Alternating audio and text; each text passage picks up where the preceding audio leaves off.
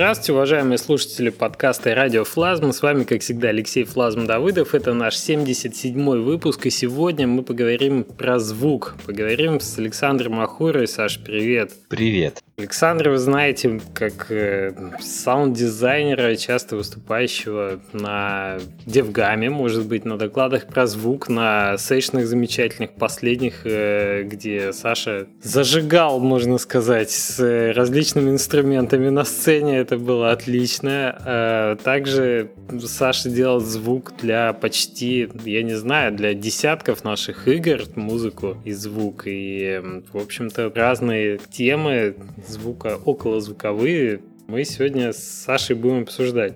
Саш, для тех, кто не знаком с твоей биографией, может быть, буквально вкратце про то, как ты пришел к игровой музыке, как ты к музыке пришел вообще. Расскажи. Если вкратце, то начал я свою музыкальную карьеру, то есть вообще музыкальную карьеру, с карьеры рок-музыканта. Но об этом я подробно не буду рассказывать, потому что это не очень интересно. Но это отдельный, конечно, пласт истории. Но поскольку та рок-группа, те рок-группы, в которых я участвовал, не добились э, никакой известности, то большого смысла об этом рассказывать нет. И э, в GameDev я пришел примерно в 2005 году, если я, конечно, ничего сейчас не путаю. Ну, в любом случае, в GameDev я уже больше 10 лет. А как вот тебя так на игры потянуло после рок-музыки? Я уже говорил, кстати говоря, даже самому Розенкранцу, э, как-то мы с ним переписывались, э, что, в общем-то, идея делать звук для игр у меня появилась после игры Готика. И okay. конкретно после музыки Розенкранца. Поэтому вот примерно с этого все началось. Ты настолько вдохновился этим, что решил, что вот оно. Да, можно сказать и так. То есть игра Готика для меня была тем примером, который, да, меня очень вдохновил, потому что там, скажем так, очень атмосферная музыка, атмосферный звук, который слушать отдельно не очень интересно, но в совокупности со всем происходящим в игре это создает, ну, такую неповторимую атмосферу, я бы сказал. Вообще в Готике, я вспоминаю, такая была анимация Кламси, такая она была не, не, не разные, что, в общем-то, отдельность на нее смотреть страх страхом, а игра в сумме, в комплексе гениальная, потому что действительно там мир, в который веришь, это сферы, вот эти разные фракции, до сих пор помню. Ну да, да. И да, я так этим вдохновился, что захотел участвовать в играх сам. Ну и постепенно начал разными способами вливаться в этот мир, и вроде бы это получилось. Ну, мы с тобой познакомились еще на, так сказать, активной жизни флеш-сообщества, но я так понял, что ты еще до флеша успел поработать в GameMaker комьюнити. Не только в GameMaker, хотя даже я бы сказал, что в гейммейкере, по сути, проектов-то особо и не было именно на гейммейкере, Maker был, по-моему, всего один проект, который благополучно сдох. Он не был зарелизен. А так э, были проекты, э, ну, это не GameMaker, это там все что угодно, там разные технологии. Тогда шароварные игры были популярны как раз там 2006-2007 год. В общем, ты на них еще рук себе набил. Ну, их было не очень много, но да, да, что-то я успел поделать. Э, тогда еще Карлов делал игры тоже такого плана. Тогда он сотрудничал с Лаваром. Мы как раз с ним сотрудничали сотрудничали по большой игрушке Земля Рун, но это был мой такой первый достаточно большой опыт, потому что игру мы делали точно больше года, а может быть даже года полтора. Ну, сейчас точно уже не скажу по срокам, но делали мы ее долго. Окей, окей. В общем, опыт у тебя большой, и ты его набрал в самых разных сферах. Это игры были и маленькие, игры были и большие, и казуальные, и более серьезные проекты. Расскажи вот э, с высоты своего больше 10, 10 лет опыта работы саунд-дизайнером, что же такое работа саунд-дизайнера? Он себя включает. Пойдем мы сейчас сейчас от, от основ. В общем-то, это своего рода шаманство и магия, если говорить э, очень упрощенно. Ну, разумеется, это имеет под собой основу и музыкальную, и звукорежиссерскую, то есть и физическую. Ну, нужно знать э, и владеть очень многими вопросами. Но в любом случае, я считаю, что это своего рода шаманство. Поясни, в каком роде? Ну, то есть, понимаешь, ответ это своего рода шаманство, это замечательный ответ на Э, вопрос любой специальности, которой ты маломальски серьезно занимаешься. Я считаю, что ну, в любом случае шаманством кем-то должен заниматься. А что ты под этим понимаешь? Э, я понимаю под этим то, что вот скажем так, э, твои действия, которые всегда можно объяснить логикой, в итоге выливается в интересный результат, ну, звуковой в данном случае, который потом вызывает определенные эмоции, ну и совмещается с продуктом визуальным. Но ты сейчас говоришь больше про написание, про изготовление, да, и разработку звуков или музыки? А все. Я, ты знаешь, э, на самом деле не очень это все разделяю, потому что я считаю, что саунд-дизайн это тоже своего рода музыка. Ну, поясню. Например, э, сейчас мы не будем брать э, игры, которые должны передавать реалистичное звучание, где много шума, хотя это тоже можно считать своего рода музыкой. Возьмем игры такие легкие, простые, казуальные. В них очень часто звук построен таким образом, что он э, согласуется с музыкой и как бы дополняет ее. Ну, на самом деле, такие принципы используются не только в казуальных играх, во многих. Получается, звуки это как бы продолжение музыки, дополнение. Они, соответственно, и настраиваются в той же тональности, в которой музыка играет. Ну да, они должны гармонировать с ним, безусловно. Да, и по возможности ритмически, ну, с этим, скажем так, не всегда просто. Ну, мы еще к этому вернемся, когда будем говорить о генерации процедурной. Мы как, mm-hmm. как раз э, просто вот недавно в чате звуковом поднимали этот вопрос. Окей, окей. То есть шаманство это своего рода все равно пляски с бубнами вокруг. Э, то есть ты не знаешь, когда ты садишься за пульт, за ноутбук, там, я не знаю, за компьютер, ты не знаешь еще, вот что ты должен сделать, чтобы получить тот эффект. Ты знаешь набор неких методик, и ты начинаешь перебирать их и комбинировать каким-то образом, да? Можно сказать и так. Я, ну, конкретно про себя могу сказать так, что в моем случае это вообще, э, скажем так, очень большая доля спонтанности и хаотичности. Ну, то есть это уже относится, конечно, к методикам работы разных саунд-дизайнеров. Кто-то работает системно, составляет какой-то план,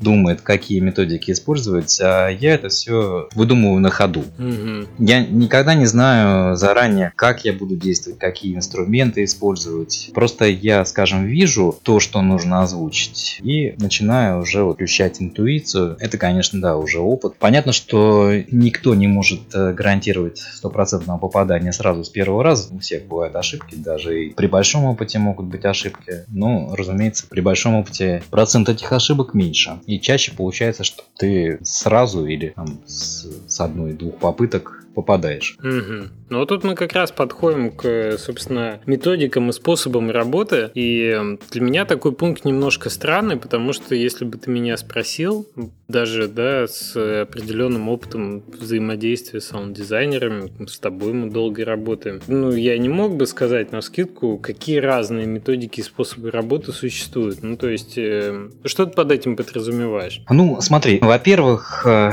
я сейчас э, разделю саунд-дизайн дизайнеров, э, которые, скажем так, работают по найму э, где-то в команде, в компании, и саунд-дизайнеров, фрилансеров, да, меня, которые работают удаленно зачастую, это уже, вот, скажем так, разные методики, потому что тот, кто работает в компании, у него есть свое рабочее место, у него есть какие-то задачи, ну, план, наверное, план задач, он их выполняет, а, соответственно, там есть кто-то, кто его контролирует и все такое. То есть там свои методики работы. Это, скажем так, э, организация, да, организационный момент. Ну это да, это, мне кажется, довольно общий момент. Это не столько к звуку имеет отношение, сколько вообще в целом к организации труда. Ну да, разумеется. По методикам техническим. А студии, да, ну, существуют студии, которые занимаются озвучкой игр. Да, да, так. Они, скажем так, имеют возможность э, записывать ну, какие-то звуки самостоятельно. Да, вот надо записать, например, звук мотора. Они взяли рекордеры, взяли микрофоны, пошли, нашли нужную машину и записали мотор. Так.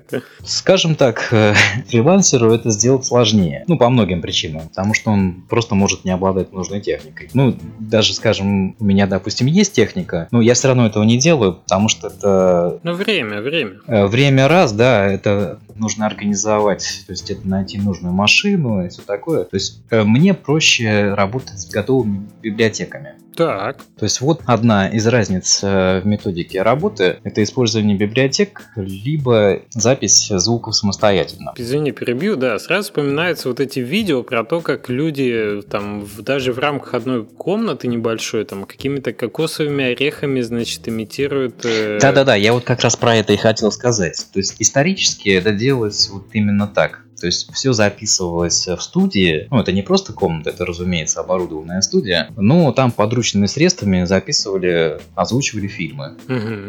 Мгм. и, Да-да-да. собственно, до сих пор так делают. Э, Но, разумеется, на киностудиях зачем менять свою методику, если у них все для этого есть. То есть у них есть и оборудование, есть и комната специальная для этого, есть тонны реквизита. Да, еще же упирается в реквизит, потому что я вот, э, к слову, давно хочу сам записать э, звуки замков. Ну, все не Так. доходят руки. Да, да, вот казалось бы, да, банально. Замки, чего там, щелчок замков. А вот э, звуки замков. Ча- часто встречаются? Ну, не то чтобы часто, но просто вот мне хочется иметь у себя такую собственную библиотеку звукозамков.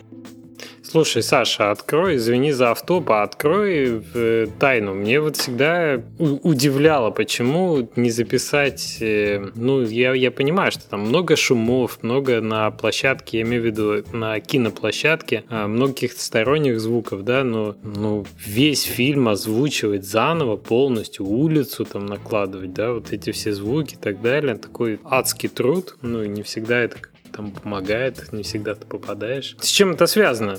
Это же... Это связано, ну, наверное, с двумя моментами. Во-первых, э, скажем так, не все можно записать на площадке хорошо. Ну, то есть что-то можно, что-то нет. На съемочной площадке на самом деле очень много посторонних шумов, тех, которые не должны попадать в фильм. И сложно их отфильтровать во время записи. Ну, то есть, э, скажем так, в каких-то ситуациях это возможно, да, возможно записать звук на площадке такой, какой войдет в окончательный монтаж. А В некоторых случаях нет. Ну, если мы говорим, например, о современных игровых фильмах, то там практически ничего не пишется на площадке, все пишется потом. Ну, потому что это завязано на, спецэффекты, которые вообще не звучат, как в реальной жизни. Вот если взять ну, практически любой современный фильм, там ничего не звучит, э, как в реальности. И это, в принципе, нормально.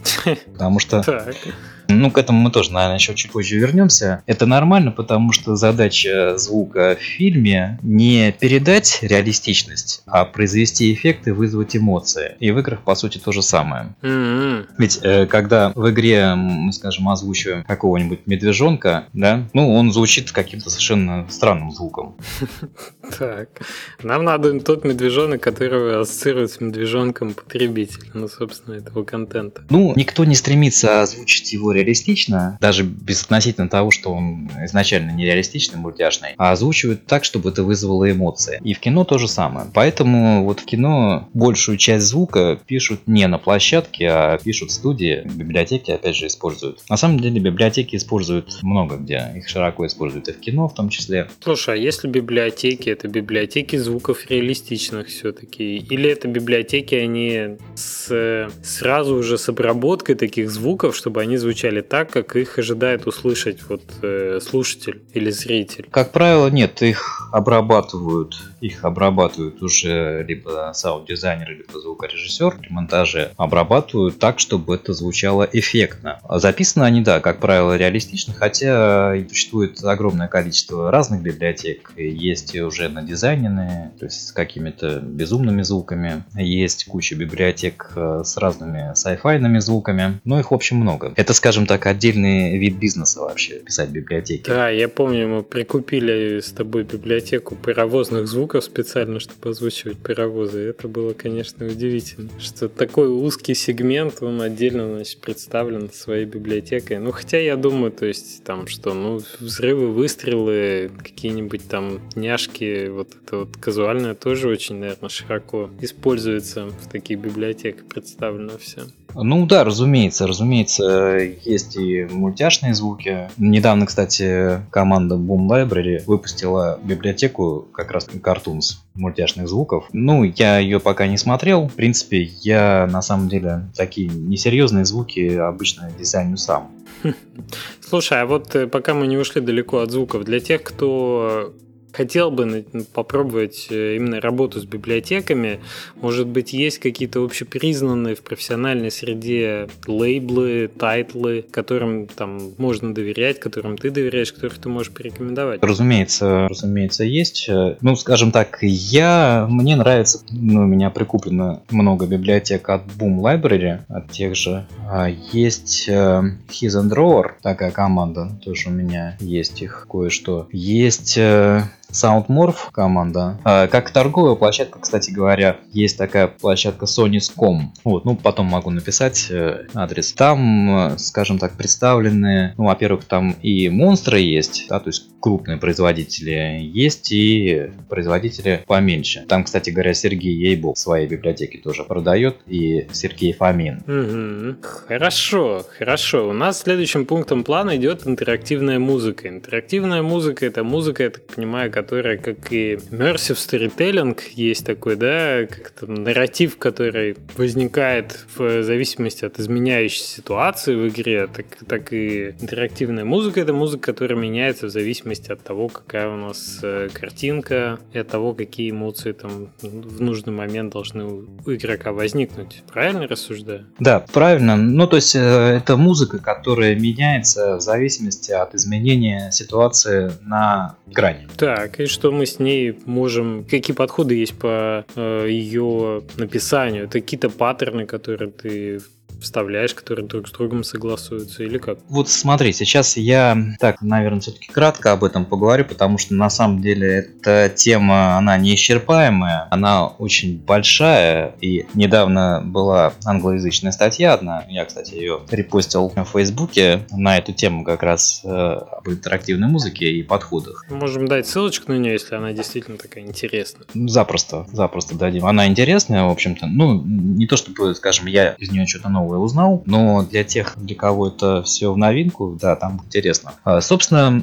существует на текущий момент э, несколько основных подходов в интерактивной музыке. То есть это ну, как если пользоваться терминологией той статьи, а, горизонтальное изменение, то есть это, грубо говоря, кроссфейд. Кроссфейд с одного трека на другой. Угу. У тебя предыдущий трек плавно затухает, и второй начинается. Это должно происходить в том моменте, где у тебя меняется характер происходящего. Ну, допустим, шел спокойно, там, лес, птички, и вдруг побежали гоблины. То есть у тебя уже должна включиться тревожная музыка там или боевая. То есть это такой наиболее простой метод э, делать кроссфейд и переключать интерактивную музыку. Э, существуют еще методики делать паттерны и комбинировать их. Но, скажем так, такой способ, он имеет и свои недостатки. Вообще любой способ э, интерактивной музыки имеет свои недостатки. Комбинировать паттернами, вот сейчас дай бог памяти, если я не напутаю, по-моему, в каком-то из хитманов использовался такой метод. То есть там использовались короткие паттерны, которые программно собирались э, в музыку в зависимости от происходящего. Но это, скажем так, сложно для композитора, потому что ему нужно ломать голову, придумывать музыку так, чтобы она вот этими паттернами собиралась, и можно было паттерны эти собирать в музыку разного характера. Это на самом деле адский гемор вообще. Напоминает икейскую мебель, где все, все эти блоки, но они вроде тебе кажется, что они такие простые, такие незамысловатые, а когда ты начинаешь э, в редакторе, там есть IKEA редактор, где ты собираешь это все прямо в цифровом виде, в 3D, и когда ты понимаешь, насколько их много, и что эти десятки, сотни деталей, тысячи должны друг с другом все согласовываться, и, в общем-то, ну, такую, знаешь, недурную мебель рождать в э, всевозможных комбинациях, то ты понимаешь, насколько это тяжелая задача.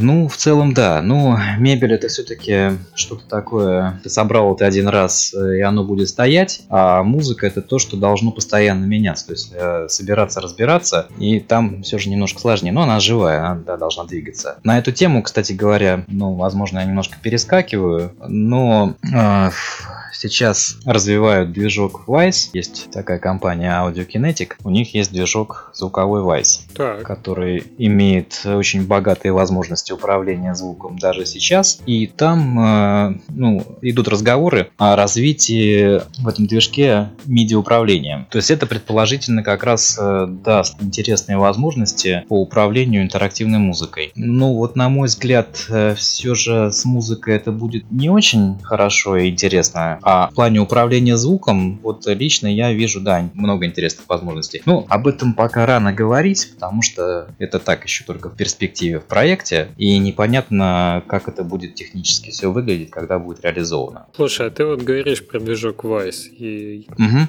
Я, честно говоря, про него слышу в первый раз. И эм, какие должны быть потребности у проекта, например, который делается на Unity или там на Unreal Engine, чтобы подключить внешний движок? Он вообще платный, бесплатный? А, Vice, э, он бесплатный при объеме библиотеки до 200 звуков, угу. а если свыше 200, тогда он платный. Да, ну по стоимости сейчас точно не скажу. У меня был, скажем, такой очень небольшой опыт общения с Vice. Если говорить о Unity, там на мой взгляд, нет особого смысла прикручивать Vice, потому что в Unity есть э, свой движок, и в пятой версии он достаточно развитый. То есть там, скажем так, очень много возможностей по управлению. И мне в целом нравится движок пятого Unity, звуковой. Практически все потребности он покрывает, скажем, инди-разработки. Ну, в общем, э, потребности настройки звука, да. А потребности программинга. Ну, то есть смысл Vice, насколько я понимаю, в том, да, вот его э, развитии, смысл его развития в том, чтобы сделать доступным управление звуком, то есть именно программное управление. В Unity, ну, это, скажем, такая отдельная область, там отдельная задача программирования звука, и отдельно инструментарий управления звуком, то есть, э, скажем так, э, управлять звуком может в Unity звукорежиссер, который с программингом не знаком, но при этом программинг все равно должен делать кто-то, кто знает и умеет, и должен понимать, как это должно работать. В Вайзе, насколько я понимаю, все идет к тому, что программировать логику, ну, может один человек, да, то есть сам дизайн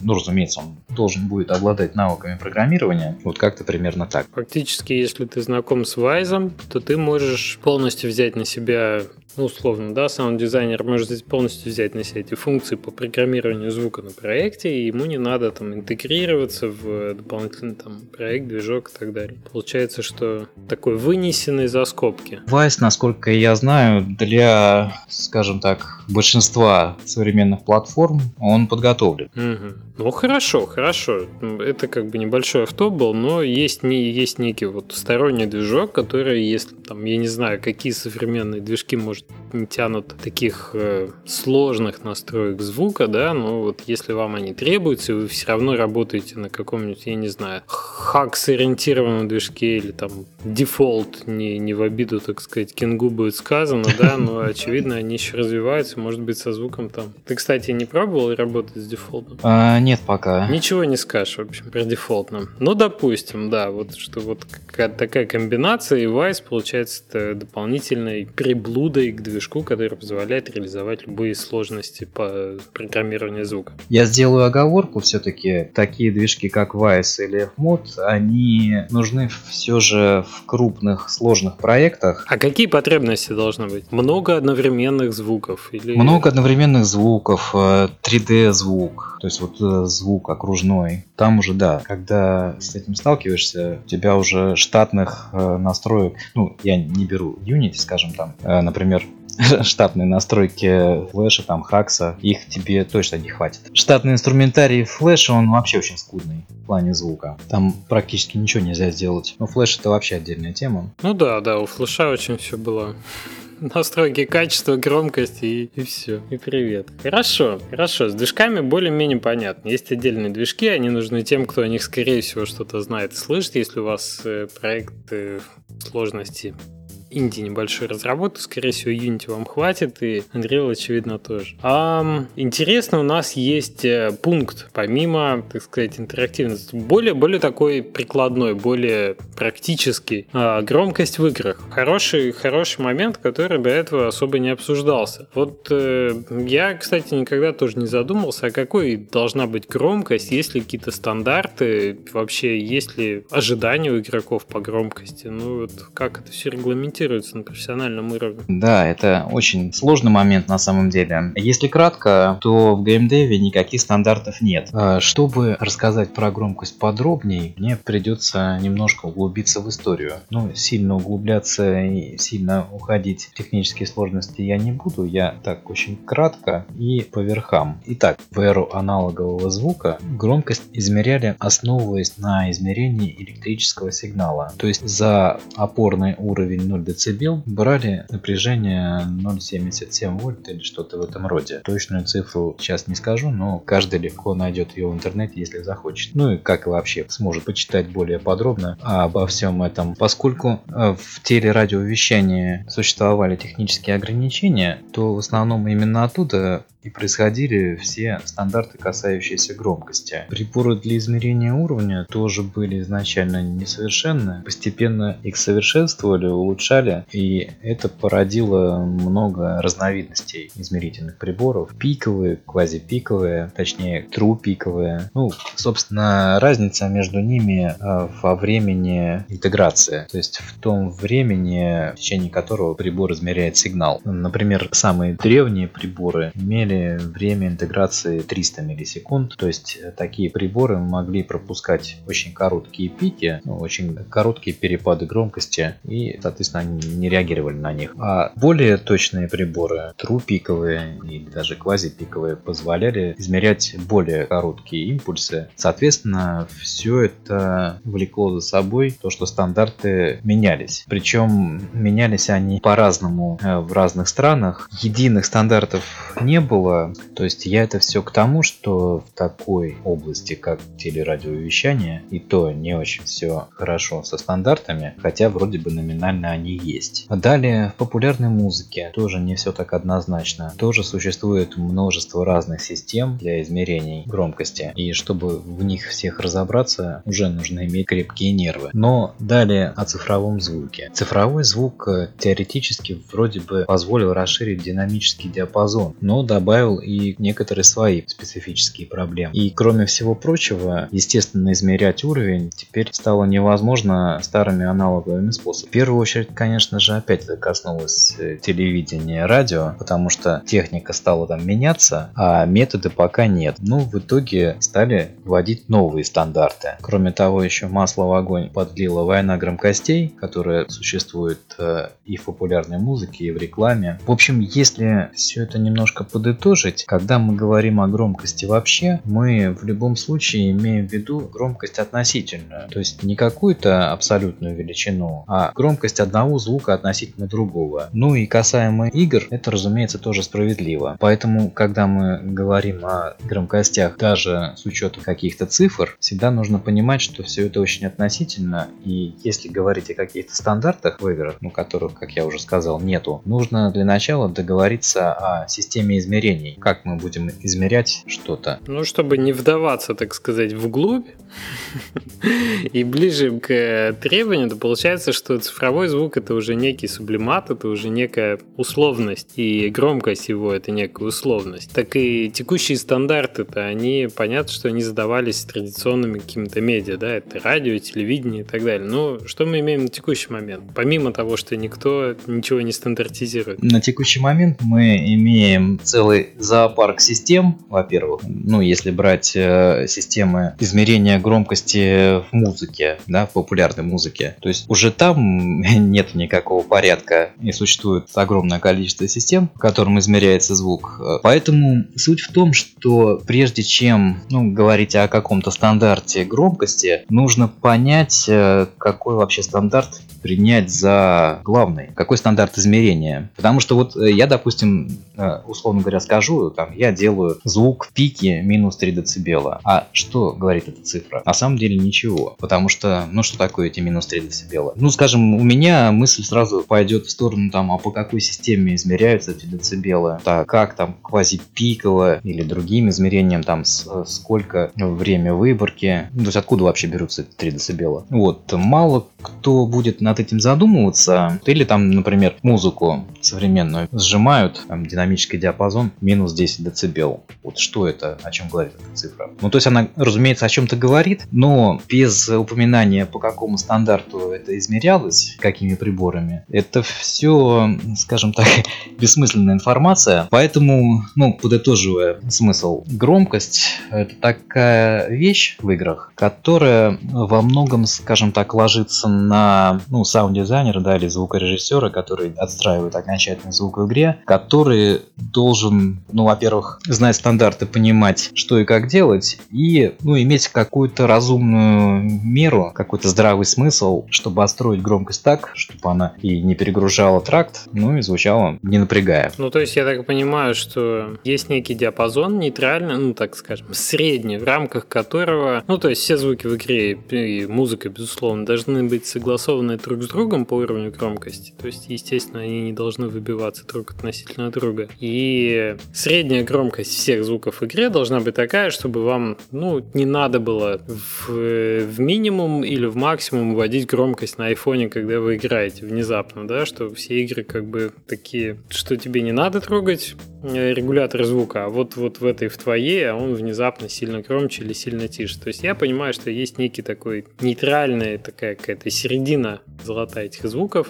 Есть что-то погромче, что-то потише, но без экстремумов. Ну, смотри, то есть я скажу, как я, например, делаю практически. Я обычно начинаю озвучку с музыки, поэтому я музыку делаю и музыку привожу к какой-то громкости средней. Так. Какой? Ну, тут тоже на самом деле получается все по-разному, потому что, во-первых, от характера музыки громкость тоже сильно зависит. Ну, если, скажем так, ты пишешь что-то в таком стиле более академичном, где динамика очень большая, там, где есть и тихие звуки, есть и громкие звуки, то это будет одна громкость. Если ты что-то пишешь такое динамичное, современное, скомпрессированное, там громкость будет немножко другая. Ну, другая это выше или ниже? Она, да, скорее всего, выше будет. Угу. Окей, потом под музыку подгоняются звуки. Уже. А потом, да, а потом уже под музыку делаю уровень звуков такой, чтобы было, ну, разумно все слышно. Возможно, в каких-то случаях приходится музыку сделать потише. Ну, то есть, э, если э, совсем кратко сказать, то громкость нужно приводить э, к такому состоянию, чтобы был баланс между музыкой и звуками. Вы слушаете «Радиофлазм» — подкаст о независимой разработке игр. По-русски. Но начинать тут ты советуешь от музыки. Ну, я обычно делаю так. Окей. И если, опять же, о конкретных цифрах говорить, я стараюсь делать, ну я вот уже упоминал цифру, пиковое значение громкости минус 3 дБ. Угу. Это, это должно сказать тем, кто работает со звуком, определенный там. Это пиковый измеритель уровня. Да, если пиковым измерителем уровня измерять звуки, то стараюсь сделать как-то примерно минус 3. Но, опять же, оговорюсь, что иногда по результату уже, когда делается общий баланс, я могу делать все как и громче, так и тише. Окей, окей. Хорошо, такой технический момент был, то есть громкость звуков... Э... Так что не ответили мы на этот вопрос. Ну да, не ответили полностью, но, по крайней мере, ясность определенную навели, что стандартов нет, и надо без фанатизма к этому подходить. А следующий вопрос такой. Вариативность звуков. А, и тут про пример про коня и единорога, да, который возник. Да, это вопрос от э, Ги, который в чате возник. И звучит он примерно так, что если у тебя в игре есть конь и есть единорог, которые, в общем-то, должны ржать примерно одинаково, стоит ли для этого разные звуки вставлять в игру и изготавливать изначально? Я опять начну издалека. Этот вопрос, он, э, скажем так, вызывает э, философские размышления вообще о звуках и технические моменты. Ну, а смысл в чем? Чтобы игра звучала интересно, хорошо и разнообразно, у нас э, для повторяющихся событий должны быть разные варианты звуков. Это, на самом деле, этот вопрос, он чаще всего упирается в бюджет. Бюджет, потому что понятно, что производство каждого звука, оно стоит каких-то денег, и разработчик будет не готов, например, на каждый звук, если их всего 100, делать еще 10 вариаций, даже если это будет офигенно разнообразно звучать. Поэтому, ну, обычно все сокращают до одного звука на одно событие. То есть это, в принципе, не совсем правильный подход с точки зрения эстетики, потому что, ну, это уже упрощение. И если говорить о звуке единорога и коня, даже при том, что ну, предположительно это почти одно и то же животное, только у одного рук, у другого нет, все равно нам нужны разные звуки, причем не только на единорога и коня, а разные звуки на каждого. Ну, то есть, вот, скажем, каждый момент ржания должен немножко отличаться. Если это игра про коня, который испытывает целую гамму эмоций, я согласен, что он должен ржать по-разному. Для меня бы, знаешь, я вот так рассуждал, что если единорог принципиально от коня отличаются в рамках одной игры, тебе их надо а, обозначить именно звуковым отличием. Особенно если тебе надо интерфейс через звук передать, да, что у тебя там, я не знаю, юнит построился конь, а вот юнит построился единорог. Они где-то там на карте, вот он там заржал по-своему. Естественно, тебе надо обозначить единорога отлично от коня, раз он там, я не знаю, продвинутый конь, у которого есть рог и так далее. И это тоже, это тоже, разумеется, Особенно, да, если они совершают разные действия, то, конечно, звуки должны быть разные. Ну, даже если предположить, что они не совершают разных действий, все равно их надо озвучивать по-разному, хотя бы чтобы отличать. Ну да, ну да. Слушай, раз уж ты заговорил про, так сказать, бюджет как ограничитель э, вот количества звуков и их э, глубины проработки и так далее. А давай на текущий момент озвучим э, какие-нибудь средние ценники по звуку и музыке, которые можно на рынке найти, если вот у нас если нас слушают те, кто только планирует заказывать звуки, и, например, вопрос стоит так.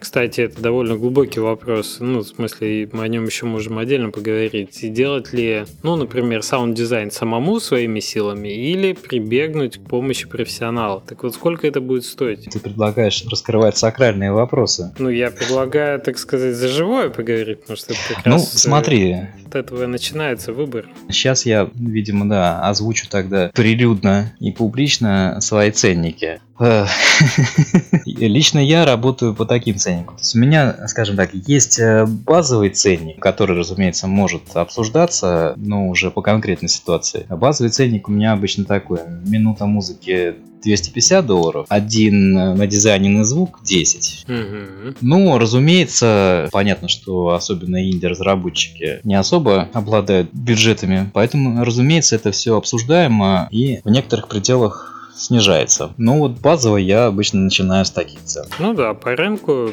по рынку я слышал, в принципе, диапазон, который ну, может там в два раза больше за звук могут взять, например, да, там если это от 10 там, до 20. И, ну, наверное, музыка, да, музыка где-то где-то up to... А, музыка это немножко отдельная тема, а вот насчет звуков, например, если покупать звуки в каких-то библиотеках типа SoundSnap, то, по-моему, по-моему, средняя стоимость долларов от 5 и выше. Ну, тоже на самом деле есть градация, потому что сложность разная. То есть я говорю среднюю, ну, то есть я усредняю все немножко, потому что есть звуки более сложные, есть более простые. Можно с одним звуком провозиться целый день, чтобы его надизайнить. И по этому поводу... Мы помним такие примеры. А вот помнишь, э, как-то в Твиттере постили мой скриншот, когда я дизайнил удар мечом по керасе. Вот казалось бы, бы, да, банальный звук. Удар мечом по керасе, железка по железке. И вот у меня в этом проекте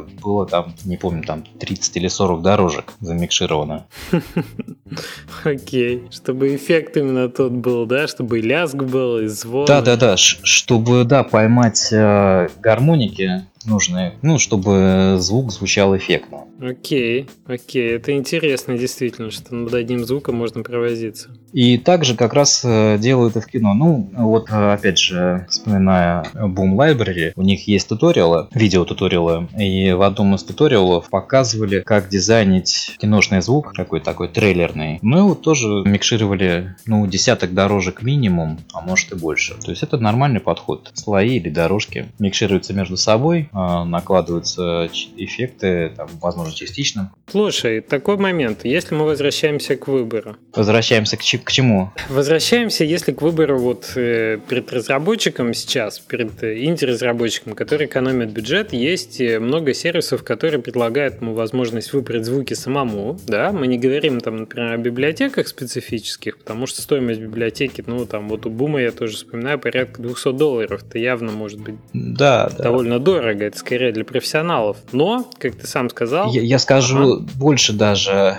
Вот ты купил эту библиотеку за 200 долларов, и без надлежащего опыта ты даже не будешь знать, что с ней делать. То есть, как правило, звуки из библиотеки никогда не используются в чистом виде. Ну, потому что их, э, как правило, в 99% случаев нужно как-то еще дополнительно обрабатывать, подгонять. То есть, это такая, такой полуфабрикат, такие запчасти для профессионала, да. То, что есть на выбор для любителя, это получается как раз те самые сайты, которые по подписке предлагают например, пользоваться довольно большим количеством готовых звуков. Опять же, есть нюансы. нюансы. Я бы, честно говоря, все же не рекомендовал тем, у кого нет значительного слухового опыта, заниматься и саунд-дизайном, и подбором даже готовых надизайненных звуков. Потому что, ну, надизайнены, это на словах они надизайнены. Чтобы они подошли в проект, нужно как минимум услышать, подходят они туда или нет. Ну, то есть услышать общую картину, услышать этот весь баланс. Я не хочу сказать, конечно, что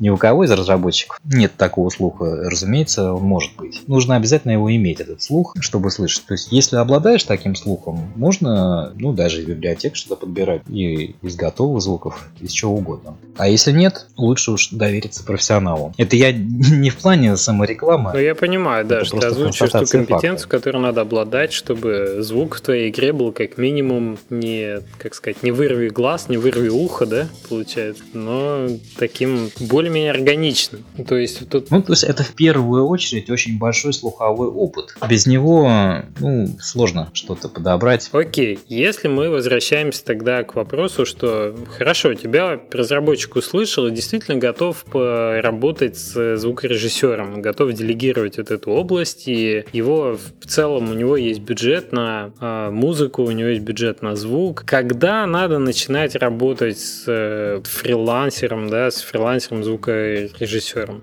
На каком этапе? Опять же, а, смотря кого мы имеем в виду. Ну, если мы имеем в виду в одном лице универсала, который делает все, тогда лучше всего начинать, когда есть э, какой-то арт, ну или хотя бы четкая концепция того, что должно быть. Видео, может быть? Может быть, видео. Ну, то есть, э, желательно какие-то визуальные образы, чтобы тот, кто работает с проектом, видел, как это выглядит, видел. Очень желательно видеть, как происходит действие в игре, то есть, что там, как шевелится какая динамика, потому что это важно для того, чтобы выбирать нужную динамику музыки. И звуков, кстати говоря, тоже. А как в идеале для тебя звучала бы задача? Вот э, тебе как звукорежиссеру, когда ставят задачу, на, насколько детализирована должна быть, какие аспекты она должна отражать? Хороший вопрос. Тут не может быть, я думаю, однозначного ответа. Все зависит от э, конкретной ситуации. Поэтому где-то может быть э, достаточно просто как-то в общих чертах обрисовать. Как э, бывает, скажем, у меня ситуация, когда мне просто доверяют озвучку и говорят, вот делай как хочешь. Главное, чтобы хорошо. Так и все, я делаю уже на, на свое усмотрение. Вот, бывают ситуации, когда разработчик, ну, у него есть какое-то свое видение. И, кстати говоря, мы, по-моему, подбираемся к вопросу к одному про свою концепцию. Был у нас такое в плане. Так. Может, тогда о нем уже и поговорим? Давай. Значит, уже говорим. То есть, это та, та ситуация, когда, скажем, у тебя есть свое видение, и у разработчика есть свое видение. Ну, вопрос заключался в том, как улаживать конфликт возможный, когда у тебя, допустим, э, видение не совпадает с видением разработчика, а он считает как-то иначе и считает, что он прав. Ситуация эта на самом деле сложная, и однозначного решения не существует. То есть нужно как-то, наверное, обсуждать, разговаривать. Сложности могут возникать какого плана? Допустим, разработчик, э, ну, какой-то авторитетный авторитетный настолько, что чужое мнение он не приемлет вообще никак. Тогда есть шанс, что будет очень сложно и непонятно, то есть хватит ли на это силы и нервов или нет. А может быть ситуация наоборот, когда ты, скажем, как сам дизайнер более авторитетен, да, и будешь своим авторитетом подавлять разработчика. Ну, это, наверное, тоже не очень правильно. Да, тоже, наверное, не самый, не самый лучший вариант. То есть самый правильный выход, наверное, искать э, какие-то точки соприкосновения обсуждать. То есть, наверное, в таких ситуациях правильнее не доводить э, до какого-то конфликта выраженного, а пытаться все же найти общее, общее видение. Слушай, я думаю, наверное, очень референсы должны помогать в этом случае. Потому что я помню неоднократно, когда в процессе нашей с тобой работы, да, когда какие-то у нас были тупиковые ситуации, очень часто решали их как раз э, некие сэмплы, которые помогали прийти к общему знаменателю. О чем мы говорим-то в итоге, да? О каких вообще настроениях в музыке, что, то, что мы хотим достичь. Это как и с артом тоже. Да, референсы могут помочь, но я не назвал бы это панацеей. Тоже тут раз на раз не приходится. Да, конечно, с ними было бы лучше, но не факт, что они стопроцентно помогут. Ну, насчет референсов я уже рассказывал, по-моему, не один раз историю, как анекдот, когда мне э, референсом привели группу ACDC и танец с саблями Хачатуряна. Попросили сделать что-то среднее. Ну, вот ты как, ты себе можешь представить что-то среднее между ACDC, Hells Bells и танцем с саблями? Ну, у меня почему-то визуальный, визуальный образ скорее, что-то что с саблями в шортах такой. Ну, нет, ну речь как бы не о внешнем виде, а речь Я была понимаю, о музыке. да, но задача не это, не из простых, я думаю. Ну, я решил ее, но просто суть в том, что вот, скажем, такая постановка задачи, она не очень корректна. Но это мы скорее возвращаемся, да, к тому, что бывают разные заказчики, бывают простые и непростые желания есть. Не, это я про референс. Я про то, что референсы не всегда отражают то, что нужно. Ну, тут, очевидно, задача профессионала, саунд-дизайнера, профессионала вернуть, так сказать, заказчика, разработчика на землю и немножко воспитать, да? Ну, объяснить скорее. Объяснить. Э, тоже, наверное, все упирается в опыт, том числе и слуховой. Потому что, ну вот скажем, да, если брать этот пример, нужно понять, да, и услышать где-то внутри себя, что же это должно быть, если совместить вот две такие композиции, казалось бы, несовместимые. И поймать э, скорее даже не форму всего этого, а настроение, да, какое должно быть настроение всем. Ну да, да, настроение, мне кажется, самое важное вообще. Это то, что и должно рождать музыка то, что должна рождать. Да, наверное, так. Окей, то есть мы поняли по, по таймингу, что приходить надо и начинать работать со звукорежиссером, с композитором. Желательно, ну, все говорят как можно раньше, да, но в, получается как сразу, как только есть некий визуальный, визуальный образ. То есть вот по нашему с тобой текущему опыту работы можно сказать, что у нас еще, так скажем, движок игры еще в доработке, еще не вся графика есть, а уже мы музыку сделали, по-моему, полмесяца назад, да, когда был, как были некие фоны, графика. Да, но там же были визу... визуальные образы-то. Да, да, и референсы были. Поэтому, да, там было проще. Ну да, когда есть э, образ, может быть, даже не визуальный, но четкая концепция. То есть, когда есть такая концепция, которую можно даже прочитав текст, представить себе в голове образ. То уже можно начинать работать. Да, в целом можно. Ну, единственное, что есть нюанс. Э, если это окончательный образ. Потому что если, допустим, что-то в процессе сильно поменялось... Ну да, ты знаешь, у нас тут, да. Теперь надо не, не танец с саблями, а полет Валькирии. Вот чуть меняем, да. Ну, такое бывает. Я, на самом деле, у меня немало было проектов, э, у которых от начала разработки, от первого концепта э, до конца происходили дикие изменения. Совершенно было не похоже на то, что начиналось. Ну, это скорее форс-мажор. Мы сейчас говорим о том, как это бы в идеале должно бы быть. Понятно, что... Ну, не форс-мажор, это текущая разработка такая плановая. Да, обычная разработка, да. Трехгодичная, все бывает. А давай поговорим с тобой про саундтреки отдельные к играм. Потому что у нас есть замечательный опыт э, на Trainwell, саундтрек, который ты делал для нас. Мы вот выложили отдельным а, DLC платным, да, мы продаем его за доллар, это не так дорого, но учитывая, что... За денежки их продаем. Да, за денежки, да. Но учитывая, что игра стоит 10 долларов, в принципе, это довольно резонно. Мы решили специально не поднимать большой ценник, хотя люди, в общем-то, написали, что были такие отзывы, что да, я, я купил бы и значительно дороже, отличная музыка и так далее. По, в моем понимании, это хороший фидбэк, который говорит о том, что музыка действительно качественная. Когда нам писали люди о том, что у нас э, есть, есть любимые какие-то треки, да, то есть нас на самом деле просили о том, чтобы мы саундтрек выложили. Ну, сколько у нас тут? Э, несколько недель он доступен, пока шла распродажа, наверное, числа с 22 ну сколько прошло? Две недели, максимум три. Уже больше полу, полтысячи копий продано, и это в целом весьма ну, интересная цифра, учитывая, что саундтрек это не самый ходовой товар в DLC, который может быть. Вот. И, безусловно, это говорит о качестве. Что мы сделали, расскажи, для саундтрека? Потому что, я так понимаю, для людей важно, что саундтрек несет некую дополнительную ценность, что это не просто те самые mp3, эм которые лежат в паке с игрой, выложены за отдельную цену. Мы же специально обрабатывали его, мы же вы готовили. Что я могу сказать про эти саундтреки?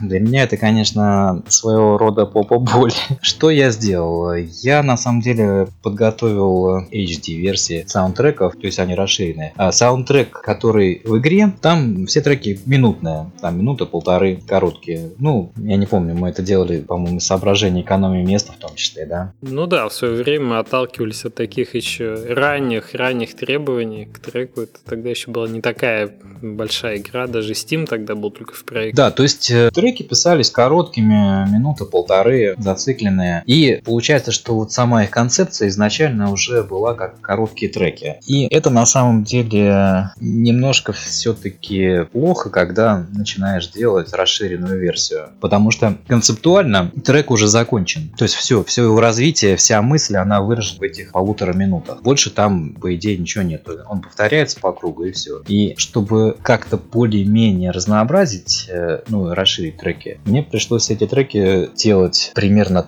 трехминутными, чтобы они не были такими короткими совсем. Угу. И некоторые пришлось серьезно даже переработать. То есть как-то дополнить, там добавить развитие. Я не скажу, что это получилось, на мой взгляд, э, везде идеально хорошо. Это еще по той причине, потому что, в принципе, у нас было это все растянуто на довольно длительный период. И, э, скажем так, те треки, которые писались э, совсем давно, ну, они уже от более современных немножко и по уровню отдаленные. Но это уже на мой взгляд. Ну, прошло несколько лет все-таки. Да, потому что я все же там как-то пытался развиваться и по композиции, и по другим вопросам. Поэтому, ну, мне было местами немножко уже тяжело с этими старыми треками работать, но я постарался. Ну и получилось здорово. Там целых 45 минут получилось на 16 треков, то есть средняя продолжительность к 3 минутам подходит действительно. И нас спрашивали, на самом деле, игроки, то есть я почему говорю, что это важно? Спрашивали, а чем, чем они отличаются? И можно было совершенно, так сказать, с гордостью, да, сказать честно, переработаны треки, это расширенные версии, они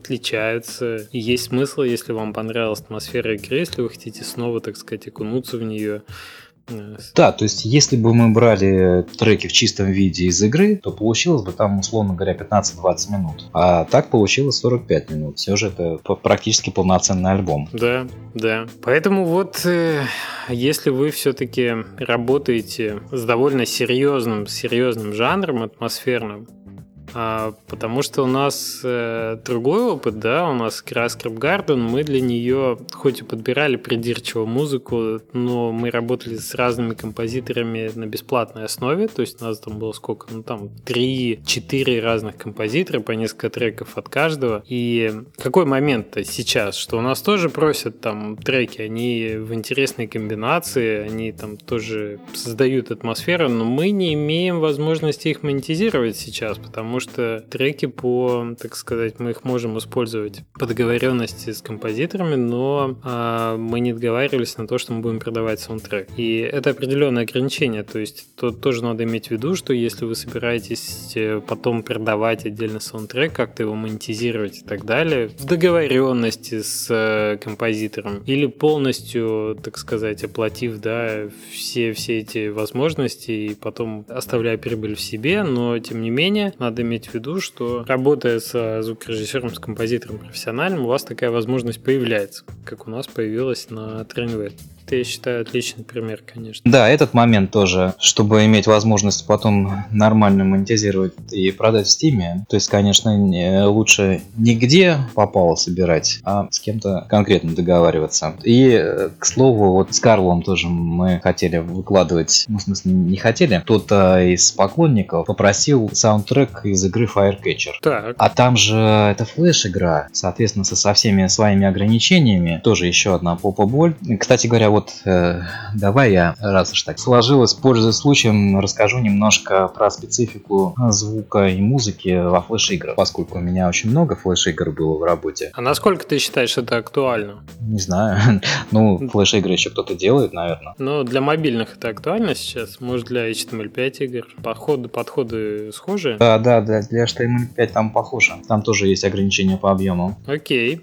Угу. Так вот, э, во флеше, ну, поскольку поскольку специфика порталов требовала ограничения объема игры, существует ограничение, соответственно, по контенту. А звук и музыка занимают достаточно много объема. Поэтому делать полноценные композиции, двух-трехминутные флеш-игры, это расточительно, потому что разрастется размер билда, и поэтому приходится там сокращать, насколько это возможно. И в таких играх, э, как Zombatron, Firecatcher, Nightron, приходилось делать э, композиции много, но буквально по 30 секунд. И в самой игре, ну, поскольку динамика там все-таки такая хорошая динамика, там событий много, озвучено там тоже было много, э, все это вроде как бы незаметно. Но когда просят, например, саундтрек выложить, я был, в общем-то, даже не против его выложить, и мы даже выложили этот саундтрек от Firecatcher, ну, там все треки, блин, по 30 секунд. Только начал слушать, и он уже закончился. Да, да, да. То есть именно поэтому, ну, я их расширил там до одной минуты, по-моему. Но все равно это мало. Все равно минута это мало для полноценного альбома. Ну и поклонник, да, который просил, начал потом писать возмущен. Ну, что это так мало? Ну. А это вот специфика игры. И по этой причине я даже не буду нигде никогда выкладывать э, саундтрек от Кнайтрона. Хотя там получилось порядка 30 треков. Ого. Да, да. Серьезно. Ну, там же потому что постоянно что-то меняется, там бой, состояние покоя, и на каждую локацию по два трека спокойных, по два трека боевых. Слушай, а сколько в среднем делается треков на мобильную игру, на Steam игру? Ну что, у нас вот было 16 треков на паровоз. Зависит от бюджета. В общем, насколько хватит, да. Да, на самом деле, ну а какие ограничения? Ограничений-то никаких нет. Не, ну есть э, практика, понимаешь, есть некий минимум, который в любом случае надо сделать. Минимум это один трек, одна музыка на все. Да, это так. Так, такой минимум. Причем это не важно, мобильная игра, не мобильная. Ну, разумеется, для игры под Steam это все-таки не очень серьезно, да, ну, потому что под Steam игра, она на априори должна быть э, достаточно длинная. Ну да, игроки ожидают несколько часов. Ну, то есть несколько это не два, несколько это скорее 6-7. Ну, даже, даже если не несколько часов, даже если час-два, все равно час-два, ну, как бы, если там будет у тебя одна та же музыка играть... Тогда надо иметь возможность отключить ее в свойствах. Это само собой. Это и сделают.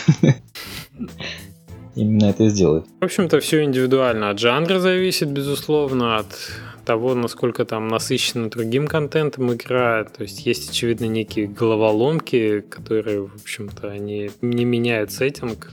И ты просто решаешь там новую комбинацию этих задач таких головоломках, как мы помним все из детства, какая-нибудь музыка заедала в мозг просто навечно. Вот одна и та же те адвенчуры, которые связаны с э, переменой мест, с новым геймплеем и так далее, они требуют совершенно очевидно довольно такого насыщенного, богатого саундтрека. Ну да, ну да. В общем, я смотрю, что у нас потихонечку тайминг заканчивается, мы уже переползли за час, э, говорить Ну такие... еще, ну мы наболтали Немало, да. Такие вопросы можно говорить очень долго. Какие мы советы можем вынести из нашей сегодняшней беседы? Что лучше, безусловно, работать с профессионалами, потому что ухо тренированное, а, и не так все это дорого стоит, даже по сравнению с теми платными подписками, о которых мы говорим. Есть случаи, в которых эм, я не знаю, человек может э, нести как арт вот нек- некое свое, ну или просто сам музыку пишет, я не знаю, как дискофиш, например. Но если это не так, то имейте в виду, что, в общем-то,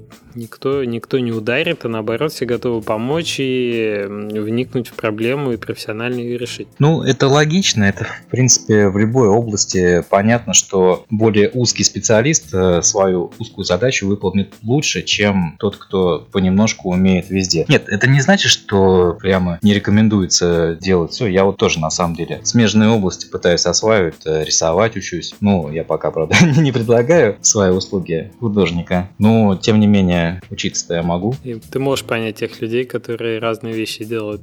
Да, конечно, конечно. Я не то, что могу, я их понимаю вполне. Почему нет? Это же интересно уметь многое. Это вполне нормально. Но нужно подходить к этому разумно. То есть, э, если понимаешь, например, что, допустим, допустим, немножко умеешь, но все же хотелось бы лучше, тогда, конечно, лучше привлекать более узкого специалиста. Это все на самом деле капитанство. Так, об этом много было говорено не только по нашему профилю, но и по всем другим. Но, тем не менее, знаешь, на эти как раз-таки капитанские корабли, на, и с этими капитанскими вопросами все, все и сталкиваются, особенно когда разрабатывают какие-то свои первые игры. А куда обратиться, а сколько это стоит, а насколько сложно работать, а в какой момент и так далее, и так далее. Поэтому я думаю, что мы немножко... Я, смотри, можно я так еще насчет стоимости скажу такую вещь? Вообще, это все диалог, то есть нужно вступать в диалог. А, ну, э, если я даже вот озвучил свои цены, которые могут показаться довольно немаленькими, хотя они средние, то это не значит, что они незыблемые и я не буду туда двигаться. То есть нужно вступать в диалог и разговаривать. Ну, причем не только со мной, вообще с кем угодно. Единственное, что я бы хотел такой момент еще отметить, э, ну, как совет, как совет начинающим саунд-дизайнерам. Совет не делать ничего бесплатно. Ты имеешь в виду, ну, по team-up модели, когда некий-некий процент предлагает от проекта или, или что? Нет, процент от проекта это уже не бесплатно. Нет, я имею в виду вообще бесплатно. Ну, смотри, э, существует э, много предложений, там, сделаю бесплатно за портфолио и так далее. Это все не очень правильно. Вот если вспоминать мою практику, хоть я, конечно, поучаствовал и в огромном количестве проектов, и в том числе на энтузиазме, но я, по-моему, никогда вообще не участвовал в проектах за бесплатно. То есть, если это был на энтузиазме проект, то обычно изначально оговаривалось, что да, мы все заработаем кучу бабла а, и все это поделим, да, продадим игру за миллион. Ну, понятно, что этого не произошло, но это другая история. Это всегда происходит, когда берутся не за свое дело, не лезут не в свои сани. Но так, чтобы вот прямо за бесплатно, я работал за маленькие деньги. То есть какие-то первые проекты у меня были какие-то вообще смешные деньги, но тем не менее за деньги. И поэтому как совет э, всем не работать бесплатно. Ну, ты имеешь в виду начинающим звукорежиссером? Да, саунд-дизайнером, звукорежиссером. Потому что это вопрос ответственности или, или что? Это вопрос, во-первых, самооценки, ответственности в том числе. Да, потому что если ты работаешь за бесплатно, то градус ответственности у тебя падает. Ну, тебе просто надоело делать, и все. И ты, может быть, кого-то подвел. Тут э, такой, скажем, э, тоже двухсторонний момент, потому что когда разработчик пишет, а сделайте мне бесплатно, и ничего не обещает э, взамен, никакой перспективы, то это тоже как-то с его стороны не очень корректно. Ну, я думаю, да, это такой непрофессиональный подход получается и с той, и с другой стороны. Так что давайте, давайте будем профессионалами. давайте будем делать качественный, качественный продукт, оказывать качественные услуги и платить за это столько, сколько по рынку ожидают за это получить специалисты. Вообще, я, я призываю, конечно, работать со специалистами всегда, потому что когда ты понимаешь, когда ты понимаешь, сколько это, например, по факту стоит и как мало это, может быть, времени занимает, когда когда ты обращаешься к профессиональному человеку, и насколько тебе легко в процессе там, коммуникации, когда человек действительно этим занимается профессионально. И вот, вот это очень большая разница по сравнению с тем, как э, работают те, кто только начинает, и может быть где-то, ну, совершенно понятно, конечно, мотивация сэкономить, да, но на, на, на этом, конечно, экономить сложно, потому что в итоге теряете качество проекта, вы теряете очень много нервов в процессе коммуникации и так далее. Я всегда советую работать с профессионалом, конечно. Еще я а, чуть-чуть скажу. Но это к теме ценообразования относится. Вот ценообразование, а, скажем так, вопрос ценообразования, он автоматически снимается, когда начинаешь а, работать легально, ну, то есть э, покупать софт, э, покупать оборудование, а не качать все на торрентах. Ну да, ты знаешь, за, за что ты берешь деньги. Потому что ты профессионально работаешь, ты вкладываешься в э, инструменты. Именно. Именно. Ну, в общем, в общем, все объяснимо. Надеюсь, наша сегодняшняя беседа кому-то э, поможет, кому-то поможет больше вникнуть в э, специфику работы, кому-то поможет ну, больше понимать о том, как саунд-дизайн строится, как пишется музыка и в какой момент обращаться и с какими ассетами идти к саунд-дизайнерам. Где вообще саунд-дизайнеров искать, кроме, кроме тебя, вот, ну, что твой контакт мы приведем, э, где тусуют саунд-дизайнеры в русскоязычном комьюнити? Ну, у нас в чатике, например. Есть какой-то ресурс, где можно, там сказать, посмотреть, Слушай, послушать? я э, сложно мне сказать, так э, существует ли какой-то ресурс для саунд-дизайнеров. Я, скажем так, э, состою в чатиках с, с несколькими группами саунд-дизайнеров, а так прям, чтобы кто-то тусовался, не знаю. Ну, GameDev.ru отчасти, хотя я не рассматриваю этот ресурс прямо как панацею. Так сложно сказать, где они тусуются. Мгм. Ну, то есть, везде. понятно. В любом случае, так или иначе, эти контакты на слуху, и не так много этих студий, которые занимаются. Сейчас э, довольно активно а, западные компании, кстати, предлагают свои услуги. Не знаю, насколько коммуникация в этом плане с языком, может быть, осложнений вызывает, но а, у меня в почте постоянно какие-то итальянские студии предлагают свои услуги с неплохим портфолио и так далее. То есть в целом, в целом есть, э, я думаю, пул композиторов даже на Newgrounds, потому что там отдельная звуку посвященная, музыке посвященная секция есть. В целом познакомиться, попробовать посотрудничать или найти контакты тех, кто делает это за определенную сумму денег, всегда есть возможность. Было бы желание. Саш, спасибо большое, что пришел. Спасибо тебе большое, что ты сводишь э, уже десятки, я не знаю, больше 60 подкастов радиофлазм. Тебе отдельное спасибо. Может, кто-то не знает о том, что ты стоишь за всем этим, в частности. Но вот раз ты пришел наконец своим голосом, может тебе и за это спасибо сказать. Вот, я, я думаю, этот выпуск будет многим полезен. Увидимся тогда, услышимся в следующий раз, когда возникнут какие-то новые темы. Ну и мы-то мы-то с тобой не расстаемся надолго, да? Мы все вопросы-то разобрали, никого не забыли. Да вроде все. У нас даже по таймингу уже там на полтора часа скорее. Ладно, если что, там напишут потом в комментариях. Ты скажи пока-пока, а то откуда взять-то это потом? Пока-пока. Ну вот, добавим. Ну все, я тогда стоп нажимаю. Пока-пока.